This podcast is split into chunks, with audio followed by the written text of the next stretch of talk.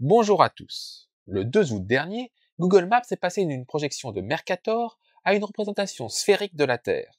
Ouais bon, dit comme ça, ça n'a l'air de rien, mais c'est une petite révolution, car toutes les cartes ont un but et une certaine influence sur notre vision du monde. Si les premières cartes locales datent du début de l'Antiquité, voire de la fin de la préhistoire, il faut attendre les Grecs pour avoir droit à une première véritable représentation du monde.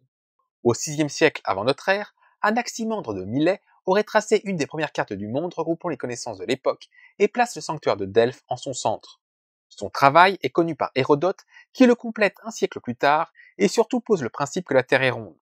Et c'est déjà une révolution, car la première représentation d'Anaximandre pose les continents à plat entourés d'un océan là où celle d'Hérodote suppose qu'on peut en faire le tour. Au IIIe siècle avant notre ère, Ératosthène, qui calcula la circonférence de la Terre à 0,5% près grâce à un bâton et un chameau, introduit la notion de méridien reliant pôles et de parallèle d'est en ouest afin de pouvoir se repérer. Et le centre est situé dans sa ville natale, Rhodes. Au premier siècle de notre ère, Ptolémée utilise les mathématiques pour créer le système de latitude et longitude et une projection en perspective pour mieux rendre compte de la rotondité de notre planète. Cependant, c'est Pomonius Mela, aux alentours de 43, qui dessine une carte centrée sur Rome qui restera référence en Europe jusqu'à la fin du Moyen Âge. Ces cartes étaient surtout des cartes d'érudits, destinées à quelques explorateurs ou des politiciens regardant loin. Mais ce n'étaient pas les seuls utilisés, et d'autres avaient des buts bien plus pratiques, voire dogmatiques. La table de Peutinger est une copie du XIIIe siècle d'une carte romaine conçue au 1er siècle de notre ère et complétée au IVe ou 5e siècle. Composée de 12 parchemins, dont un disparu, pour un total de 6,80 m de long et de 34 cm de large, elle reprend l'ensemble du monde connu, couvrant tout l'Empire romain, le Proche-Orient, l'Inde et même quelques territoires chinois. Mais sa particularité, c'est qu'elle n'a aucune exactitude géographique. C'est un plan du réseau routier, recensant 200 000 km de voies, 555 villes et 3500 points de repère comme des phares ou des sanctuaires, et indiquant les distances entre chaque ville. Idéal pour le voyageur cherchant à calculer son temps de trajet. L'ancêtre des cartes Michelin ou de Google Maps en somme. D'autres exemples de représentation cartographique du monde sont les cartes en T ou TO. Très courantes au Moyen Âge, elles représentent la Terre sous la forme d'un T inséré dans un O. Le O représente l'océan entourant les continents comme dans la carte d'Anaximandre. Les branches du T sont formées d'un côté du Don, appelé Tanaïs, qui sépare l'Europe de l'Asie, du Nil, qui sépare symboliquement l'Afrique de l'Asie, et de la Méditerranée, qui sépare l'Europe de l'Afrique. Petite particularité, l'Asie est située en haut, l'Europe en bas à gauche et l'Afrique en bas à droite. Au centre se trouve Jérusalem et le tombeau du Christ. Il faut attendre le XIIe siècle pour que ces cartes perdent leur intérêt grâce au géographe arabe Al-Idrissi qui trace pour le roi Roger II de Sicile une carte du monde un peu plus exacte et orientée sud-nord. Ces mappamundi médiévales vont continuer à se développer, mais sans véritable utilité pratique, contrairement aux portulans. Ces portulans étaient essentiellement destinés aux marins et recensaient les ports et les caps à tenir afin d'atteindre sans encombre cette destination, ils serviront de base aux grandes expéditions qui remettront en perspective les connaissances grecques et arabes jusqu'à la seule connaissance géographique permettant d'établir des cartes. Les rares cartes chinoises se concentraient sur la géographie intérieure et les expéditions Zhang He ne changeront pas suffisamment la mentalité pour les pousser à cartographier le monde. Les cartographes, depuis la Renaissance et la prise de conscience de la rotondité de la Terre, vont se retrouver devant un problème. Comment représenter à plat un objet sphérique? Parce que oui, une feuille ou un écran aujourd'hui, c'est plat, et transporter une carte pliable, c'est quand même plus pratique qu'un globe. Et bien grâce à une projection. Et des façons de projeter, il y en a beaucoup. Sans entrer dans les détails mathématiques, chacune a ses qualités, ses défauts et son influence sur notre vision du monde. La plus classique, la plus connue, celle qu'on utilise le plus souvent, c'est la projection de Mercator, imaginée au XVIe siècle par Gérard Mercator, un mathématicien flamand d'origine allemande. Oui, la question de sa nationalité fait débat. Publiée en 1569 sous la forme de 18 feuillets, la map monde de Mercator représente l'ensemble des terres connues, plus un continent austral mythique, décrivant de manière détaillée les côtes. Pour ce faire, il projette la sphère terrestre sur un cylindre tangent à l'équateur. Cette projection a l'avantage de respecter les angles et donc les formes des continents, une caractéristique indispensable à tous les marins pour garder le cap. Et si le chemin décrit n'est pas forcément le plus court, il est assurément le plus facile à suivre. Mais elle a un gros défaut pour d'autres usages. Cette projection déforme énormément les surfaces, plus on s'éloigne de l'équateur, plus les surfaces augmentent. Par exemple, le Groenland, qui fait un peu plus de 2 millions de kilomètres carrés, semble plus grand que toute l'Amérique du Sud, alors qu'en réalité, l'Amérique du Sud fait près de 18 millions de kilomètres carrés, 9 fois plus. Pareil pour l'Afrique, qui semble plus petite alors qu'elle fait le double de la Russie et 15 fois le Groenland. Pour corriger cette vision, un cinéaste allemand, Arno Peters, reprit en 1967 une projection datant du 19e siècle et conçue par James Gould. La projection de Gould-Peters a d'ailleurs été adoptée dans les écoles de Boston afin de représenter une planète un peu plus juste. Cette projection a l'avantage de conserver les surfaces, permettant de mieux se rendre compte des distances et de l'espace occupé. Cependant, cette projection a le défaut de ne pas respecter les angles et donc de déformer les formes. Le choix de Peters de centrer sa projection sur les parallèles 45 nord et sud fait que les zones tempérées, comme l'Europe et l'Amérique du Nord, sont relativement respectées, alors que les formes des zones polaires, tropicales et équatoriales comme l'Afrique sont particulièrement déformées. Pour mieux se rendre compte de ces déformations, un mathématicien français, Nicolas Tissot, mise au point au XIXe siècle un système de cercles permettant de les visualiser, les indicatrices de Tissot. Prenons les indicatrices de la carte de Mercator.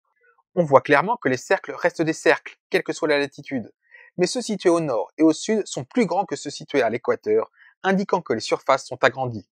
Sur la carte de Gold-Peters, les cercles sont de taille équivalente, mais ils sont déformés. Ceux situés aux latitudes tempérées restent circulaires, mais à l'équateur, une ellipse allongée nord-sud indique une déformation par allongement, alors qu'au pôle, on a un écrasement.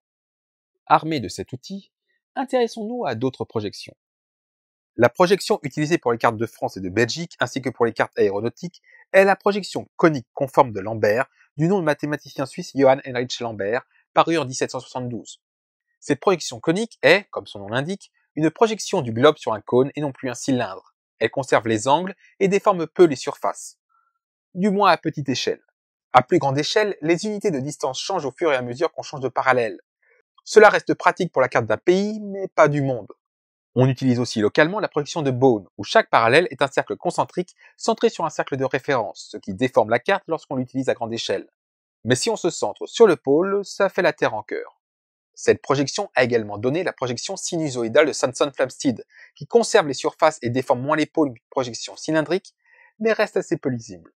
On pourrait également parler des projections d'Albers, de Berman, de Robinson, de Molway, d'Eithoff, de la projection orthographique ou de la projection polaire comme sur le drapeau de l'ONU, mais toutes déforment le monde. Et une déformation, ça fausse le jugement. Prenons notre bonne vieille projection de Mercator, très pratique et suffisamment juste à l'échelle d'un pays. À l'échelle de la planète, l'Afrique semble totalement écrasée par le continent eurasien. Cette projection s'est imposée durant la période coloniale car elle permettait aux métropoles, France et Grande-Bretagne en tête, de rivaliser avec leurs colonies en termes de taille. Avec une carte de Gold-Peters, les colonies en Afrique seraient apparues bien plus réalistes et peut-être un peu trop menaçante pour les colonisateurs. Par la suite, ces cartes imprimées dans l'inconscient collectif et faciles d'accès se sont imposées jusqu'à nos jours, minimisant la taille des pays tropicaux et équatoriaux. Et la carte de Gold-Peters, avec ses déformations, est tout aussi problématique pour représenter le monde de manière plus réaliste. Alors, est-on condamné à ne pas pouvoir représenter correctement la Terre autrement qu'avec un globe 3D comme sur la nouvelle version de Google Maps? Ben, comme l'a prouvé Gauss au 19e siècle, on ne peut pas avoir une carte à la fois équivalente, c'est-à-dire qui respecte les surfaces, et conforme, c'est-à-dire qui respecte les angles. C'est soit l'un, soit l'autre, soit aucun des deux. On ne peut pas avoir de carte parfaite, mais il existe des substituts approchants. Parmi les premières tentatives, on trouve celle d'Oswald Winkel en 1921, appelée projection de Winkel-Triple. Elle cherche à minimiser à la fois les distorsions de surface, de direction et de distance, d'où son nom triple qui signifie triple en allemand. Cette projection est considérée comme le meilleur compromis pour représenter correctement le globe mais en regardant les indicatrices de Tissot, on remarque qu'elles déforment légèrement les surfaces sur les bords. Un autre compromis, plus récent, est le projet Equal Earth, publié en 2018, qui se base sur une projection de Robinson corrigée pour proposer une carte respectueuse des surfaces, mais le compromis déforme cette fois les formes au nord et au sud. En fait, il n'existe qu'une façon de respecter pleinement à la fois les angles et les surfaces sur l'intégralité du globe, sans compromis si on veut représenter à plat. C'est de découper la Terre.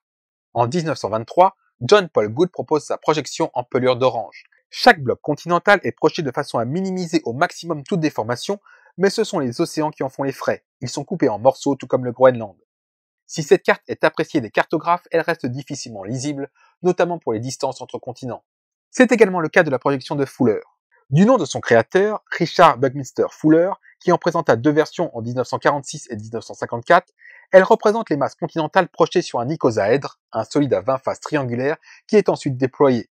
Sans déformation, cette carte peut être en plus découpée comme on le souhaite, afin de mettre en valeur certains aspects ou l'orienter différemment. Ben oui, la Terre dans l'espace n'a ni haut ni bas. Et le choix de l'orientation d'une carte, tout comme celui du centrage, est important car il influe sur notre vision du monde.